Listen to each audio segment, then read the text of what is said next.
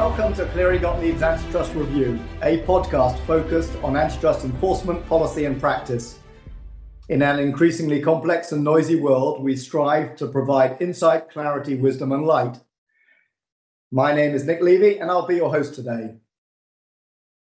I've come to Brussels to meet today's guest, whom I first met over 30 years ago when he was already tapped as one of the most talented officials of his generation, well known for his erudition and brilliance. In the intervening period, he's had an extraordinary career at the European Commission. He served in the Cabinet or private office of Sir Leon Brittan during his tenure as EU Competition Commissioner in the early 1990s, before being appointed to a series of senior positions in DG Comp, Head of Transport and Tourism, Head of Coordination and Policy, Director of International Affairs, and Deputy Director General for State Aid. The early 2000s saw him serve as Commission President Prodi's chief spokesman before he became Director General of Justice and Home Affairs. And he subsequently served as Director General of Internal Market and Services before heading the Director General for Financial Stability, Financial Services, and Capital Markets Union. His final role at the European Commission was as Director General of the Task Force for strategic issues related to the UK referendum. Now Chair of European Public Affairs at the Brunswick Group, I'm delighted to welcome Sir Jonathan Faull. Jonathan, let me start with Brexit. You came to Brussels almost, almost 40 years ago, one of a generation of lawyers excited by the opportunities created by Britain's participation in the European project. In the intervening period, you witnessed firsthand the creation of the single European market in part at the instigation of the British government. Had a ringside seat in the early days of the merger regulation when you served, as I mentioned, in the cabinet of the British Commissioner who oversaw its implementation, and headed the Commission Directorate charged with leading negotiations with then Prime Minister Cameron in the run up to the fateful Brexit vote in June 2016. So I have three questions. When did Britain's relationship with Europe start to go wrong? With the benefit of hindsight, what, if anything, do you think the EU should have done differently? And if you could wind back time, should the EU have given Britain a better deal in 2015 and 2016? Would that have changed the outcome of the referendum? Well, thank you, Nick, and thank you very much for uh, inviting me uh, to do this podcast, which uh, I uh, follow avidly and admire uh, when it's somebody else. Uh, the the questions are, of course, of enormous importance uh, historically now. Uh, when did things start to go wrong? Well, that depends on what you mean by wrong. Uh, the relationship was always a complicated one.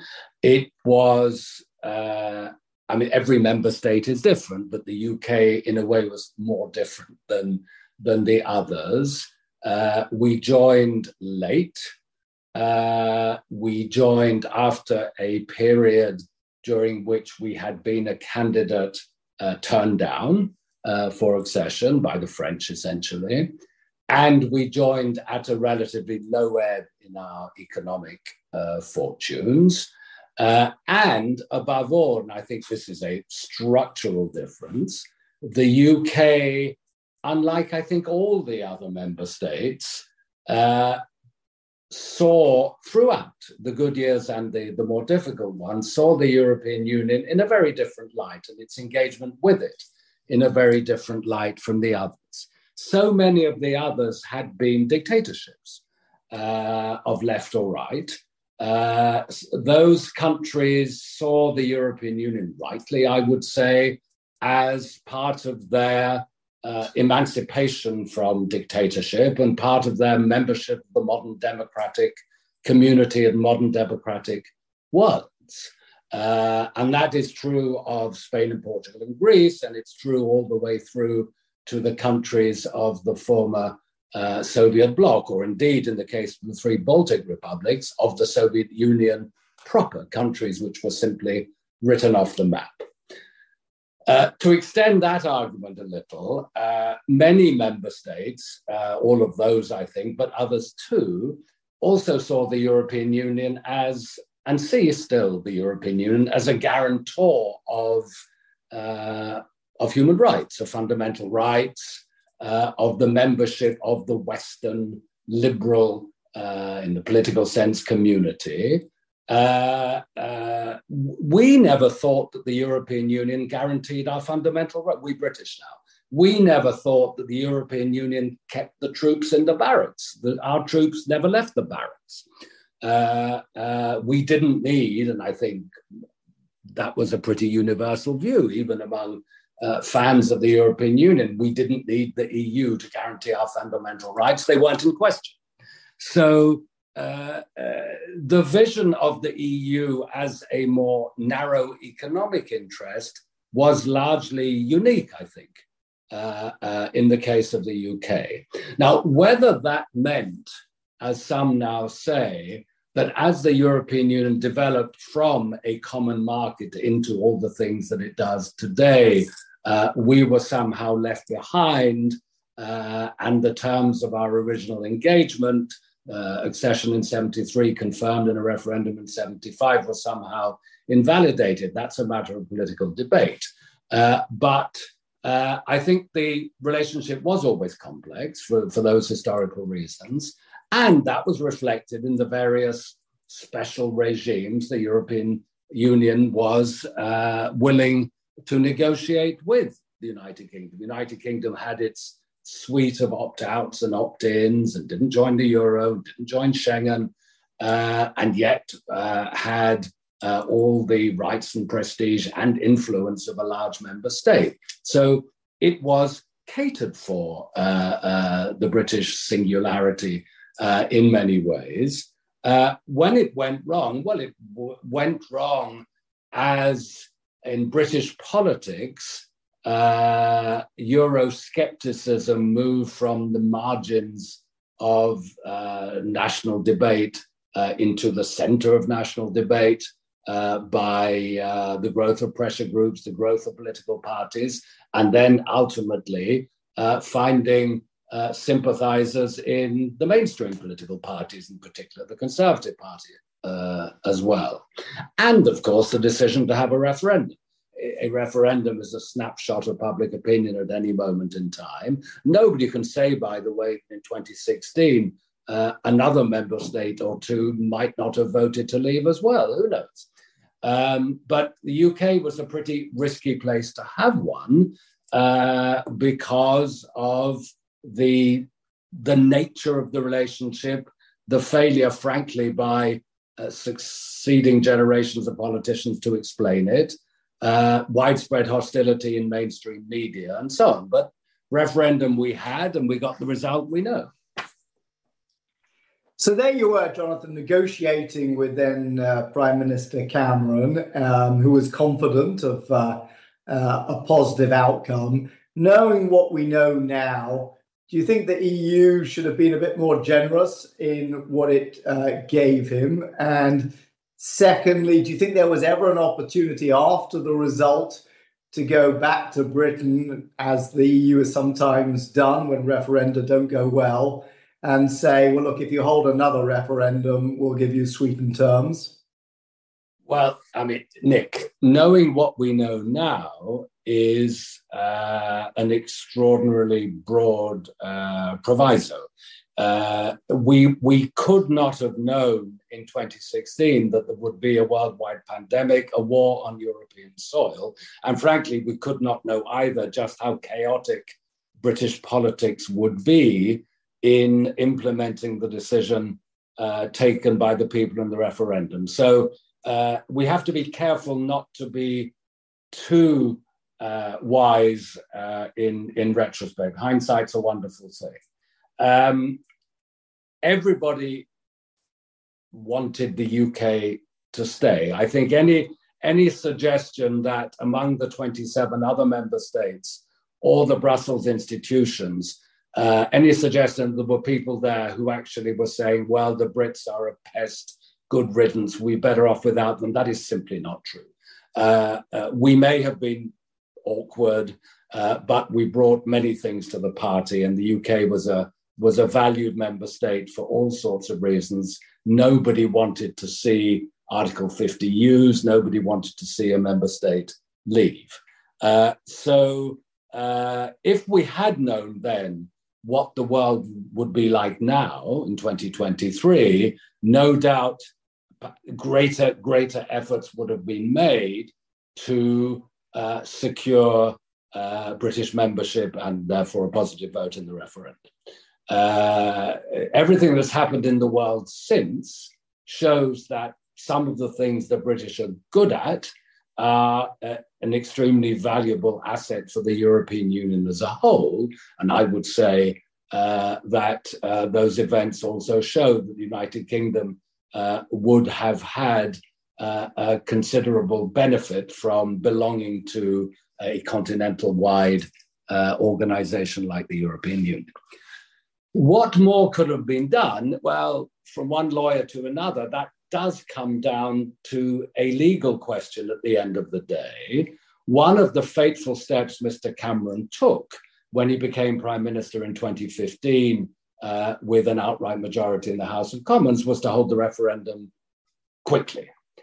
Uh, we warned him once you decide to have a referendum very quickly, you rule out any possibility of changing the treaties. If you don't change the treaties, you have to operate within their uh, bounds. Otherwise, you run the risk that the Court of Justice will strike down uh, something you've done. Uh, and at the very least, you give the other side a very strong argument that the, the Court of Justice will strike down uh, whatever deal was done. So we were constrained in what could be done. Uh, to take a very simple example, actually, uh, which shows that we perhaps went even too far, uh, there was a specific part of the deal in 2016 uh, providing for uh, changes in the way child benefit is paid uh, to workers from another member state. One of the British complaints uh, in the migration and free movement chapter was that workers from other member states in the UK often left their families, including young children, back in their home country. And it was unfair to expect the British to pay child allowance uh, for children who were actually living uh, in other parts of the, uh, the continent, other parts of Europe, uh, uh, including in many countries where uh, the cost of living was much lower. there were two ways of thinking about that. One was this is part of a worker's overall re- remuneration package, and you can't discriminate between uh, British workers uh, and their uh, fellow European citizen workers on the basis of where the children might be resident. Uh, the other was to sh- show some understanding for that and either phase in the entitlement to show some uh, growth of genuine connection with the British uh, labour market and British society more generally, or very complicated bureaucratic system to be invented uh, to allow uh, for a child benefit to be paid at the rate which would have prevailed in the uh, country of residence of the children. And that's what we plumped for. Uh, and it's what would have been implemented if, uh, if the referendum had succeeded. Austria a few years ago tried exactly the same wheeze, and the Court of Justice threw it out uh, after a few minutes consideration. I exaggerate, you know what I mean. Open and shut case, discrimination, you can't do that. So uh, perhaps not only uh, would it have been difficult to do much more, perhaps we did too much. Uh, there were enormous difficulties uh, in catering for uh, a member state wanting a very special regime in respect of uh, free movement of uh, workers and people. And Jonathan, on my second question, uh, you were um, you were at the heart of the commission when the result came in, and in the weeks following, was there any discussion about whether it was worth uh, revisiting the terms and seeing if there was scope for another referendum, or was that really it?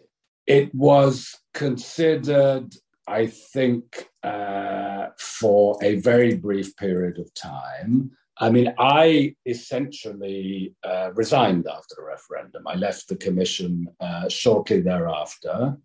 Uh, so I wasn't privy to all the discussions. It was made pretty clear uh, in uh, uh, the UK that that was not what they were looking for. Uh, that uh, knowing the resolute, some would say bloody mindedness of British people, uh, they would not look kindly on being asked to vote again after what had been a pretty divisive series of convulsions in British politics. So, no, I don't think it was ever a serious possibility. Thanks, Jonathan. So let's move on in a way. Uh, a lot's been written about the effect of uh, Brexit on the UK, but less on the effect of Brexit on the EU. Um, it's still relatively early days, um, but do you see any change in the decisions that the EU has taken and the way in which they've been taken following Brexit? And do you think the EU has been strengthened or weakened by Brexit? Well, a bit of both. I think, yes, there are changes. I think uh, in, uh, in the way in which the EU uh, has coped with the pandemic uh, and with the war in Ukraine, uh, the British presence uh, in all at all the various levels of decision making would have been uh, important and might have uh, strengthened various positions, altered various outcomes, perhaps not radically. I think in the great debates swirling around about competition policy, industrial policy, trade policy, the very distinctive British voice, which had many uh, allies supporting it within the European Union, uh, is uh, missed or perhaps is enjoyed by people who want uh, uh, uh, to push approaches different from those which the United Kingdom would have been traditionally associated with. I think there there is a big uh, hole. Uh, and more broadly, uh, the British contribution, not only prime ministers and ministers jetting or training into, into council meetings, but the the hundreds of everyday contacts between British officials and their counterparts in working groups, but also in cafes and uh, sidelines of meetings and so on. All of that has gone uh, to a certain extent in recent months. There are some signs of some partial uh, resurgence or recreation of contacts and discussions. Uh, but that is considered to be a loss, perhaps more among the traditional allies of the UK in northern, central, eastern Europe, perhaps Cyprus and Malta as well in the Mediterranean. That's a lot of member states. Uh, we left a lot of very good friends behind. Jonathan, you've mentioned a couple of times the crises of the last few years uh, the pandemic, Ukraine, the energy crisis, now the cost of living crisis. Uh, you'll know well the old adage that uh, Europe is made in crises. How do you think the institutions are bearing up? Have we reached the limits of integration, or do you think we're going to experience ever closer integration over the next decade, possibly facilitated by Brexit? Yes, I, I don't think we have reached the limits. I think uh, there will be ups and downs. Uh, it's not quite the uh, uh fully uh, uh, deterministic progress towards some Euro paradise that some of my former colleagues might think it is. but I think the EU institutions have coped pretty well, given the uh, the challenges uh, posed by Russia, given the challenges posed by uh, the, the pandemic. Public health, let us not forget, was considered before uh, COVID 19 to be the poster child for subsidiarity and decentralization, devolution to regions. That's why you had uh, four or five different ministers uh, during the lockdown on British television screens every week. It's why you had loads more Belgian ministers, by the way, uh, uh, over in Brussels telling us what we should do and what we shouldn't do. Remarkably coherent and cohesive uh, within countries and across countries. Uh, so I think the way the EU coped and is coping with the uh, both the consequences of the pandemic and now coping with uh, the war in Ukraine and thinking ahead to the reconstruction of of Ukraine, a new and different relationship with Russia, what all that means for uh, enlargement of the union in the years to come. Uh, in all of those uh, major geopolitical and, and big policy issues, I think the EU has done pretty well. Brexit has sort of galvanized, for how long, I don't know, but has galvanized the, uh, the union solidarity. Nobody else is talking about leaving at the moment. Uh, nothing's forever, but uh, even the countries which in 2016, when we voted, uh, might have been tempted to vote in a similar way if anybody had asked them. I don't think they would today. Uh, all the opinion polls show that. Perhaps we wouldn't either, but that's another matter.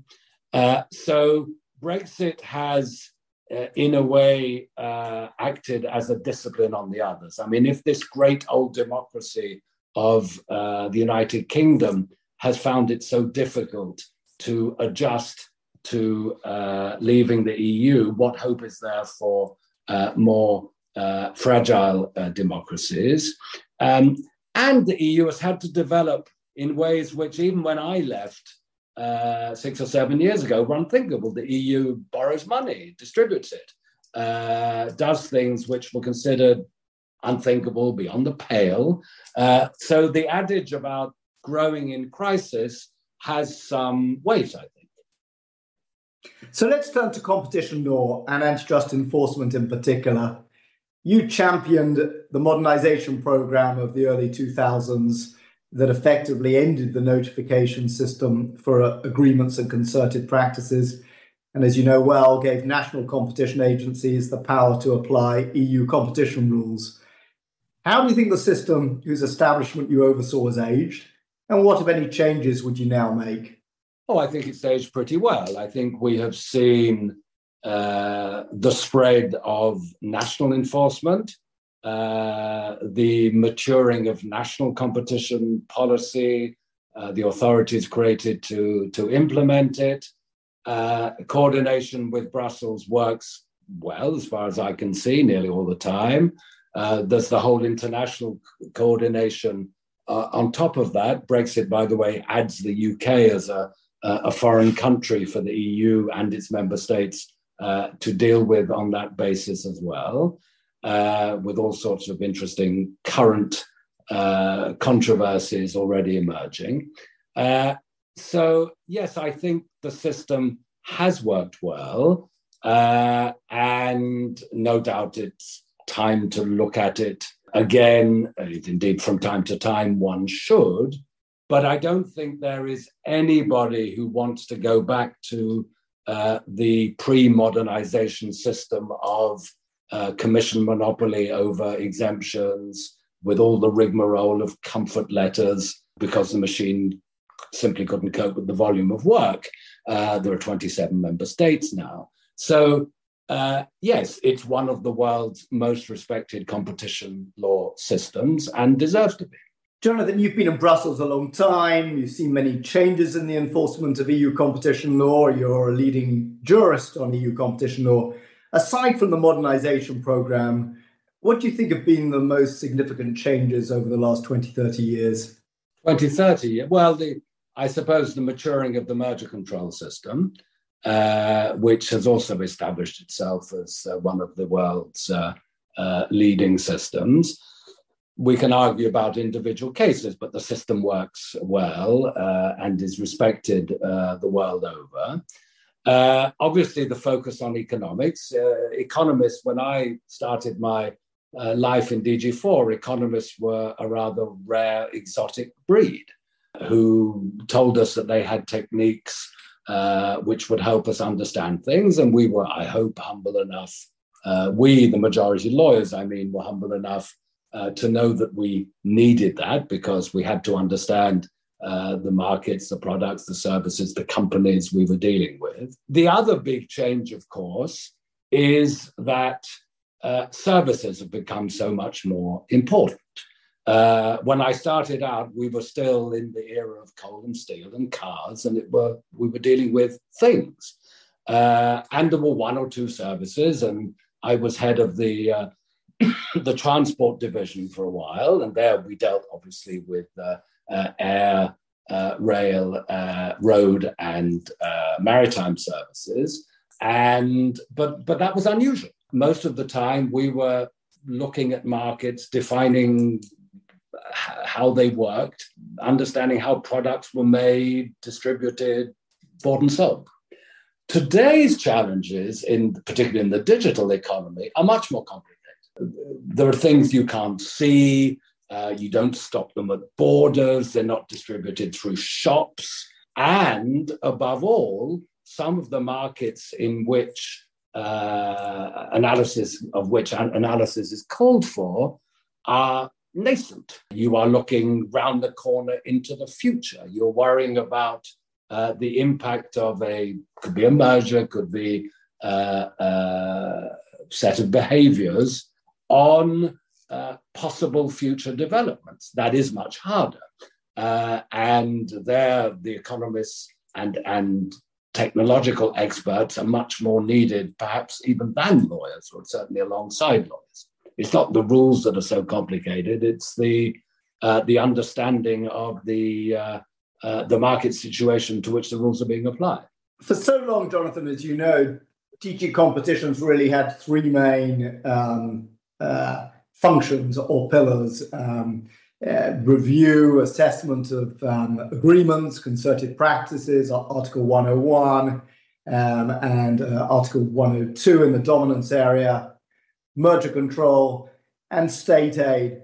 The last few years have seen um, the EU add two new competences, it seems to me. Firstly, the, um, uh, the assessment of uh, foreign subsidies, and secondly, regulation in the digital area. Uh, again, a two part question. Do you have any misgivings about the expansion of scope of DG competition into these areas, um, which are to some extent a natural expansion from what they've historically been doing, but still an expansion nonetheless? And do you think they'll be able to cope with these new responsibilities? Yes, I do think they'll be able to cope if it's properly resourced. Um, I mean, there's a bureaucratic question about which department should do what uh, and obviously, uh, in respect to foreign subsidies, there is a considerable overlap with uh, state aid analysis. Uh, equally, obviously, there is a foreign trade uh, connection. Uh, and the Commission has trade experts, trade DG, and those people will have to work together. In respect of regulated sectors, yes, of course, the digital economy uh, is uh, increasingly uh, regulated. Uh, and the Commission has departments uh, responsible for uh, certain aspects of those regulations with which DG Comp will have to work. But again, the, the basic analyses of impact of corporate behavior on today's and tomorrow's competition are bread and butter for for competition authorities. It's different, I suppose, in degree and size and scope, but not terribly different in nature from what I did in, uh, well, I can't remember when it was now, 1992 to 5, I think, in, in the transport division back in DG4, my first head of division job.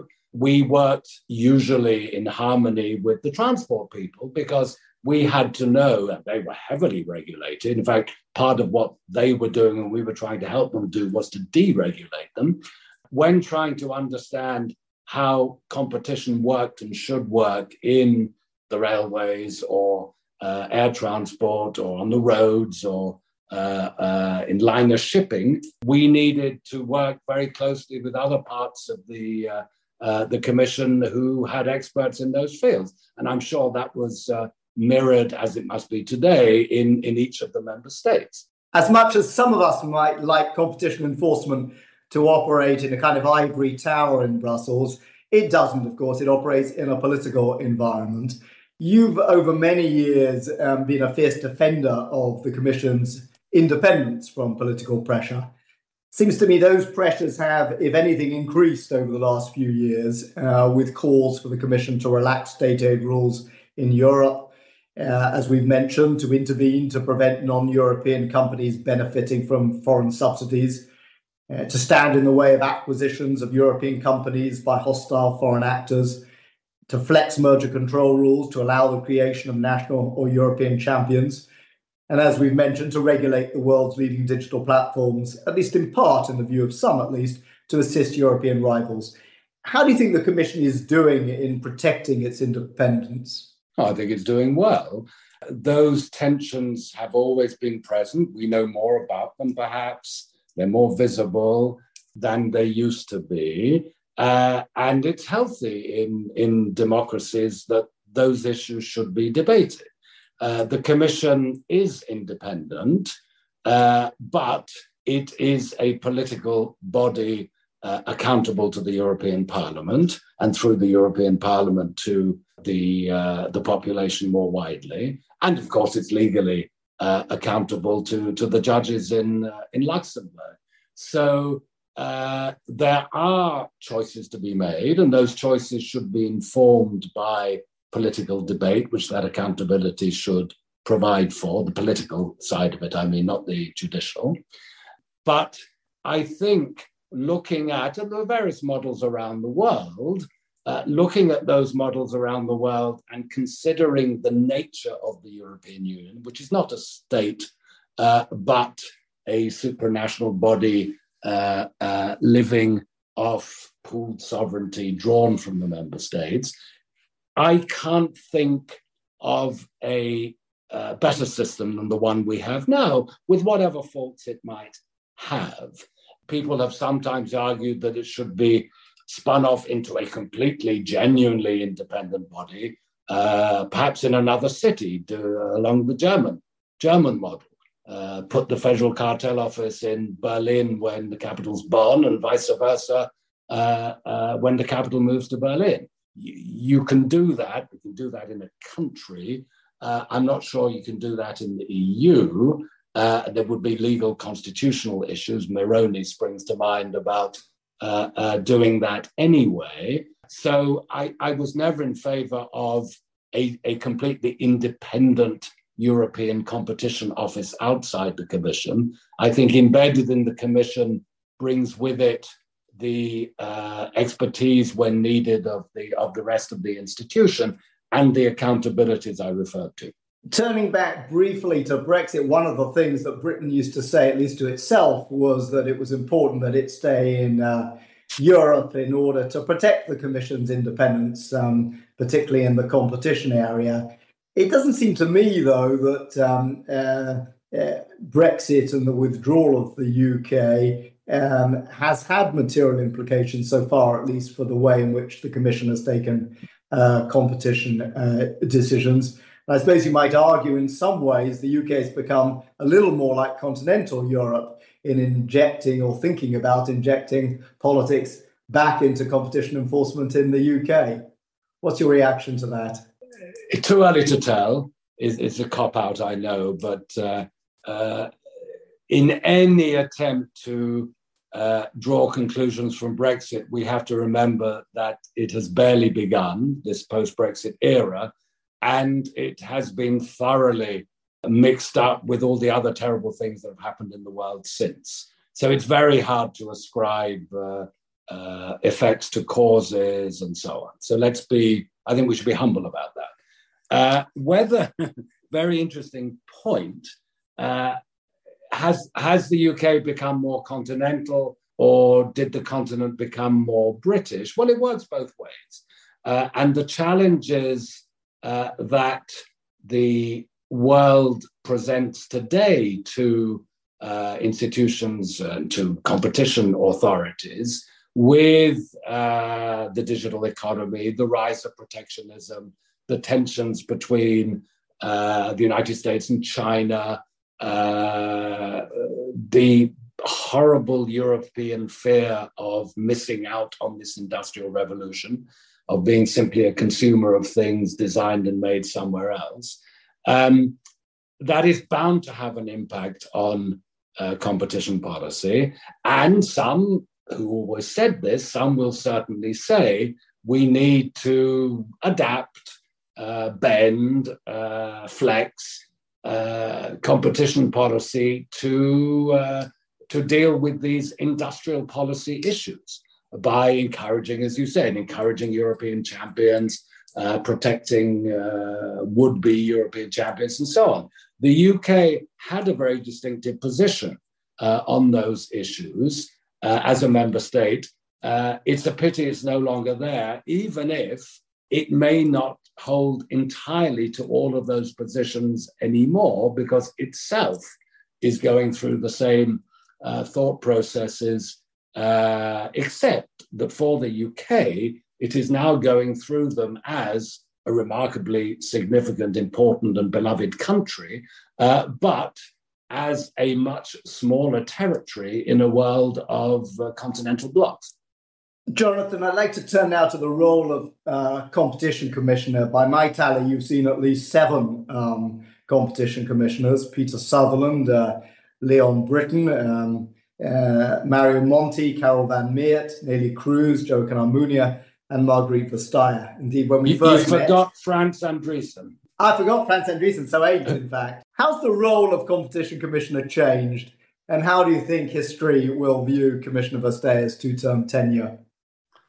Well, it's changed because of uh, media impact, uh, because of because the merger regulation, I think, largely uh, gave it uh, sort of front page status in international business affairs.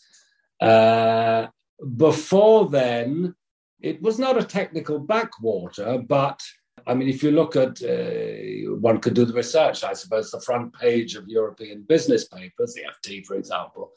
Uh, would the early commissioners have been regular uh, features? I doubt it. Uh, so the merger regulation made a difference. Social media made a difference, and uh, you know, easy journalism, rock star this and rock star that, uh, and sort of soft news features, uh, and good and bad. you get clobbered if things go wrong. I think in recent years, competition commissioners have become considerable personalities uh, known across Europe for what they do uh, on the news, in the on the TV, in the media, in ways which uh, in the 60s and 70s, frankly, would not have been uh, conceivable. Where does Margrethe, Margrethe Vestager fit into that great pantheon? Well, uh, she is an important figure. Uh, she is uh, a uh, striking personality. Uh, she communicates well. She obviously uh, takes her job very seriously. She's brave enough to have done two terms, which means that a lot of her early cases come through on appeal, which is not always a comfortable experience. I think her record is still good. and she has shown great poise and skill in, in doing her job uh, at a time of international tension, economic difficulty. I think um, history will rate her pretty highly. You've mentioned a couple of times, uh, Jonathan, merger control, and it seems to me we're at a fascinating uh, juncture in merger control. You and I will remember the controversy 20 years ago around the General Electric Honeywell transaction, which the European Commission prohibited on a conglomerate effects theory of harm that the then heads of the US agencies were very critical of. In the last few weeks, uh, we've seen uh, the FTC bring uh, a challenge to uh, a merger on the on the basis of a conglomerate effects theory of harm. Uh, we've seen the European Commission approve a transaction that the CMA in the UK has blocked and the FTC is seeking to enjoin in the United States. And obviously, the, the rhetoric around antitrust uh, and merger control in particular um, has become more intense in the last few years, uh, with the US agency heads calling for more intervention, um, uh, the CMA head, to some extent, the FCO heads, and the ACCC heads saying similar things. The European Commission has been extremely consistent, it seems to me, uh, in uh, recent years. So, my question, uh, Jonathan, is do you think that's likely to uh, continue? Um, or do you think there's a possibility that um, enforcement in the merger area uh, tightens? Well, I think it may tighten because uh, there are uh, ups and downs and ebbs and flows uh, in uh, the way in which uh, markets are analyzed and the concerns that are expressed through the political system. Brussels, the Brussels political debate is less exposed to the uh, to the public than in Washington and London, where uh, you know there are robust uh, political debates about uh, the future of competition uh, policy, uh, and even party politics become involved. In the EU, it's not quite like that. Many of the issues are there and are discussed in different ways, the possibility of uh, use uh, using the conglomerate effects theory to deal with mergers has always existed. Uh, you're right to say that it has suffered from. Um, uh, I was going to say fashion, that's unfair, but the, there have been periods where it was considered uh, difficult to apply, unnecessary to apply. Perhaps we've become more sophisticated about the economics, uh, which makes it uh, more plausible to, uh, to use the theory. Perhaps it lends itself more easily to uh, some of the questions posed by the digital economy than uh, the old economy of things, widgets and coal and steel and so on. Um, it's there. The commission never renounced it. Uh, it's there to be used if the case can be can be made to stick. Um, related to that, but not at all the same issue, is is remedies. Uh, a lot of the controversies in recent, uh, I was going to say years, even months, uh, have been about uh, how acceptable certain remedies are and to what extent the behavioral structural distinction uh, is a binary one or is still an appropriate one. Again, uh, in, uh, in the digital economy, where you often have rather complicated technological mixtures of goods and services, where access and interoperability become very hot issues. to what extent is a remedy uh, on that sort of issue, behavioral or structural? And does it really matter? Should there be uh, a strict view that uh, behavioral remedies are uh, less acceptable because more difficult to enforce, which is what a lot of people uh, have tended to say. So I think some of the differences emerging between authorities, which I hope are the subject of discussion between them and ultimately some degree of cooperation, are about how to solve a problem once you've identified it, uh, if it can be solved. If it can't be solved, of course, uh, uh, prohibition is called for. Uh, but where where uh, authorities are grappling with ways of solving competition problems once identified, uh, I think is a very big issue. Jonathan, I'll turn to your new life in a second, but you spend a lot of uh, time advising companies on how to uh, navigate uh, their their way through Brussels. Um, what advice would you give companies contemplating a transformative deal uh, likely to attract Commission attention? What's the best way to get that transaction through? Well, obviously it's tried, but obviously uh, think through uh, all the consequences. Um, talk to Nick Levy and Jonathan Faull and people like them. Uh, uh understand the politics, the policy, uh, the geopolitics of the moment can't be ignored. Uh, it's try to put yourself in the uh, in the shoes of, of people on the other side and consider the questions they're going to ask you. All of that, which sounds uh, obvious and uh, uh something that everybody should do, uh, they don't. Uh, most of the time, for reasons which I fully understand, they're worried about their investors and their shareholders and their uh, other stakeholders. And the further you are from a decision making center, I think of our great companies in, in, in Silicon Valley. Washington's a long way away, Brussels is on another planet. Uh, those uh, companies involved in deals which look terribly sensible to them from a, uh, a corporate point of view are often surprised and frankly shouldn't be uh, by the reaction of, uh, of antitrust regulators because they don't think about those issues from the very beginning, uh, when it might still not be too late to structure the deal in a, in a different way, which will make its passage uh, that much easier. So back to DG Comp, if I may, Jonathan. You're known in our world as the best director general of DG Comp that we never had. Do you have any regrets about not having had that job? And if the opportunity had arisen at the right time, what would you have liked to do as Director General? Uh, do I have regrets now? No, none at all. Did I have regrets at the time? Yes, I must have done. Uh, by the way, there are many other more deserving candidates for the best director general competition that we never had.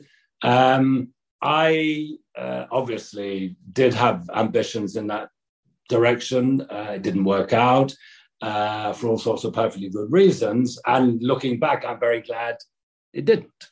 Uh, I went on to do a whole range of very different things, which I enjoyed very much. I learned all sorts of new problems and solutions. Uh, I was involved in uh, security affairs uh, after 9 11, the financial crisis. And uh, I had a much perhaps more rounded career than I would have done if I stayed in competition forever. Uh, I'm not criticizing those who, who do stay in a particular field forever, uh, but I'm glad I didn't, looking back. What would I have done differently? Oh, that's very hard. Uh, uh each director general faces uh, a different set of challenges, a different boss, uh, a different structure beneath him or her and uh, I would have managed the DG to the best of my ability. I had no great burning ambition uh, to rewrite this regulation or that regulation. The basic uh, uh, foundations, the merger regulation, regulation number one of 2003, were in place. I always had a soft spot for state aid, having been Deputy Director General in charge of that. And that has now become a much more uh, codified, uh, mainstream uh, set of rules and policies, which I hope I would have done too. Uh, so, uh, no, there are no regrets about things that I might have done differently, and no regrets at all that, that the opportunity wasn't there. Jonathan, many thought when you left the commission you might join a law firm. Hmm. Um, but you didn't. You joined the Brunswick Group. You went into public affairs. Uh, a couple of questions. Uh, how are you enjoying your new career? And as a believer in the, the independence of the institutions, what's your view of the role of public affairs in what is fundamentally a legal process? I'm enjoying it very much. Um, Brunswick is a, there are others too, no doubt, but a, a, a fine collection of good professionals uh, all over the world. And I think we do our very best to serve our clients in helping them understand uh, the world outside and helping them get uh, what they want when they've really thought about what they want very carefully uh, to get it through and get it done. It is a legal process. The procedural I mean, sorry, I was about to say the legal process is a legal process. Obviously, it is, and we can correct that bit if you like. But there is more than the legal process. There is more than the uh, the formal uh, procedure. Uh, there is a policy debate. Uh, there are ways of explaining to uh, authorities and to stakeholders why you're doing what you're doing and why you want to do it that way, what you think the consequences will be. And we try to help companies sort that out. We work alongside uh, law firms uh, most of the time, uh, each respecting uh, the barriers. You guys have privilege, we don't, for example. You have insurance and we don't. um, and uh, I think it's the right combination. I think uh, obviously a company has to understand uh, the legal rules applied to it and uh, what that means for the various choices it makes. And our job is to help them plan a strategy, which includes sometimes, but not always, a public communication strategy. What do you tell newspapers? Newspapers uh, particularly now, I was about to say, have to appear every day. They have to update their sites every minute. Uh, and uh, they are avid for news. Uh, do you give it to them? How do you give it to them? Sometimes the best thing to advise is keep quiet. Uh, you have nothing to gain from having this debate in public. You have to respect the the role of the media and answer questions, but you can answer them in a relatively unforthcoming way when it suits. Um, so we do all of that. We do not lobby. Uh, I do not go banging on the doors of my former colleagues. They would be embarrassed, and so would I. Uh, I don't harass them on the telephone. I don't bombard them with emails. I don't seek favors. Uh, I wouldn't expect to be given any. That's certainly not what anybody should be asking me to do because I won't. Uh, but what I can do is explain to a CEO in uh, uh, Australia or uh, San Diego or uh, somewhere else this strange thing called the European Union, how it works, why it does what it does, how to understand its often rather odd international English expressions uh, what the UK means in all of that these days. Uh, all of those things, and again, we're at a fairly early stage in this new post Brexit environment to come back to the UK. All of that looks pretty weird uh, and is hard to understand from the from the vantage point of very busy uh, uh, company executives. So we help them understand it. So just like this uh, podcast providing insight, clarity, wisdom, and light in a complex and noisy world. That is a very noble ambition. We share. Jonathan, we come to the quick fire questions towards the end of the podcast. Um, what advice would you give a young lawyer beginning a career in competition law? Don't neglect economics. Uh, it's not enough to know the rules. Obviously, all the nuts and bolts have to be in place. Understand the way the institutions, the courts operate, know the case law, um, learn to apply principles to facts. Uh, this is economic law, so understand the economics, uh, know how markets operate, why people do the things they do. Uh, in today's world, uh, try to understand the digital economy, how it works, uh, where it is likely to go in the next probably only few years. But beyond that, I'm not sure anybody knows. So do all of that. Um, learn to write properly. Uh, it's very important. Uh, and I suppose speak clearly. Uh, but uh, express yourself clearly, concisely, uh, in a way which, again, the busy executive, your client, will understand. Um, what else? Um, it's fun. Enjoy it. Uh, learn, learn by doing. Learn by watching your uh, peers. Uh, you'll soon work out who's good at it and who's less good at it, and watch what the good people do. uh, better than any training course uh, you can go on, in my experience. For Europeans, I would say, uh, know your national law uh, as well as EU law, because you're bound to be asked from time to time uh, about the interaction between what happens in your own country and the EU. To British lawyers, I would say, but I'm afraid uh, uh, this is very much against the tide. Don't forget about the EU. It is still useful, important. The source for lots of concepts which now bubble around uh, British law uh, and people have forgotten where they came from. Uh, perhaps it doesn't really matter so much, but it's useful to know and to watch the perhaps parallel developments they take in the future. Um, well, that's enough to be going on with, I think. But that's uh, it's a busy agenda, and and and you'll have a lot of fun along the way.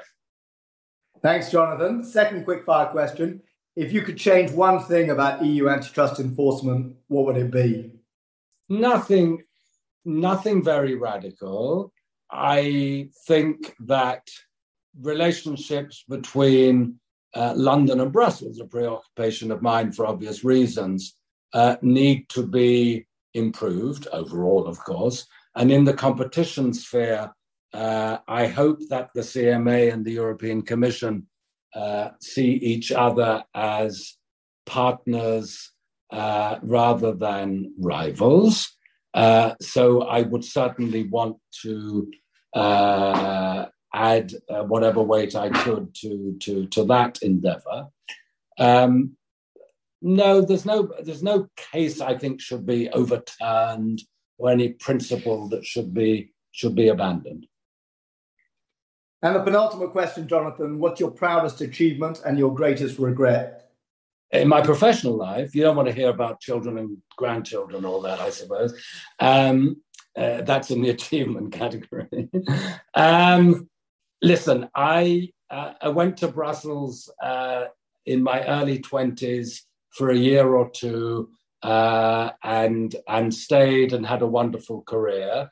Uh, uh, is it a matter of pride? Well, I achieved certain things uh, that I suppose I'm proud of. Uh, what I can say is I enjoyed it.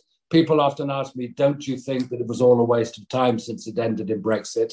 I never thought that. I don't think that for a minute. I think European integration is a very worthy development in European history. Uh, and uh, my country, our country, is going to have to find a new relationship with it. It's pity, uh, but I hope it continues to to succeed. Um, my greatest regret, I don't have uh, the sounds, I'm going to break into Edith Piaf in a minute. I, I don't have great regrets. Uh, I obviously, there are various uh, bits of uh, uh, EU life that I don't know much about because I didn't do it. I never served overseas. Uh, I, I was never particularly involved in trade policy. Um, it might have been fun to serve in an EU delegation uh, abroad at some stage. I had a very domestic, uh, inward looking career, but hey, uh, uh most people would. Uh, uh, would give an arm and a leg to have done what I did. So I'm I, I'm not regretful. I don't look back. I agree with all of that. And finally, is there one thing you can tell us about yourself that's not widely known? Yes, it's it's professional and personal. Uh, my father uh, who was a refugee from uh, Poland, uh, who uh, lived his adult life uh, in in England, was very proud of what I did in Brussels, but frankly never quite understood what I was up to, and perhaps that was my fault, a perfectly intelligent man, in not explaining it well enough he didn't live to see me at the very peak of my career, let alone uh, at Buckingham Palace being knighted. My mother did. I'm still alive, by the way.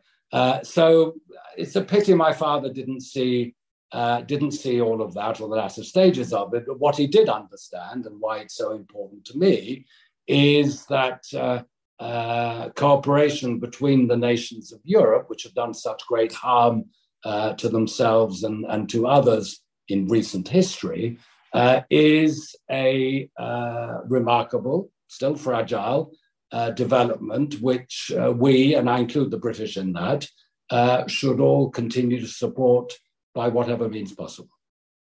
Thank you, Jonathan. It's been a privilege to know you all these years and a pleasure to spend this afternoon with you recording this podcast. I'm Nick Levy. I've been your host today and look forward to welcoming you to the next edition of Cleary Gottlieb's Antitrust Review.